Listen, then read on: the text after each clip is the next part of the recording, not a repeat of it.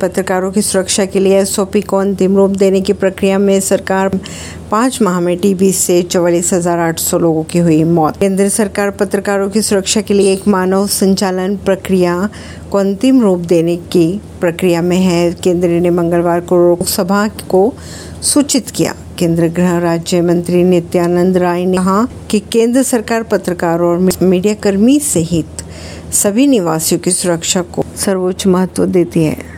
सिंह नई दिल्ली से।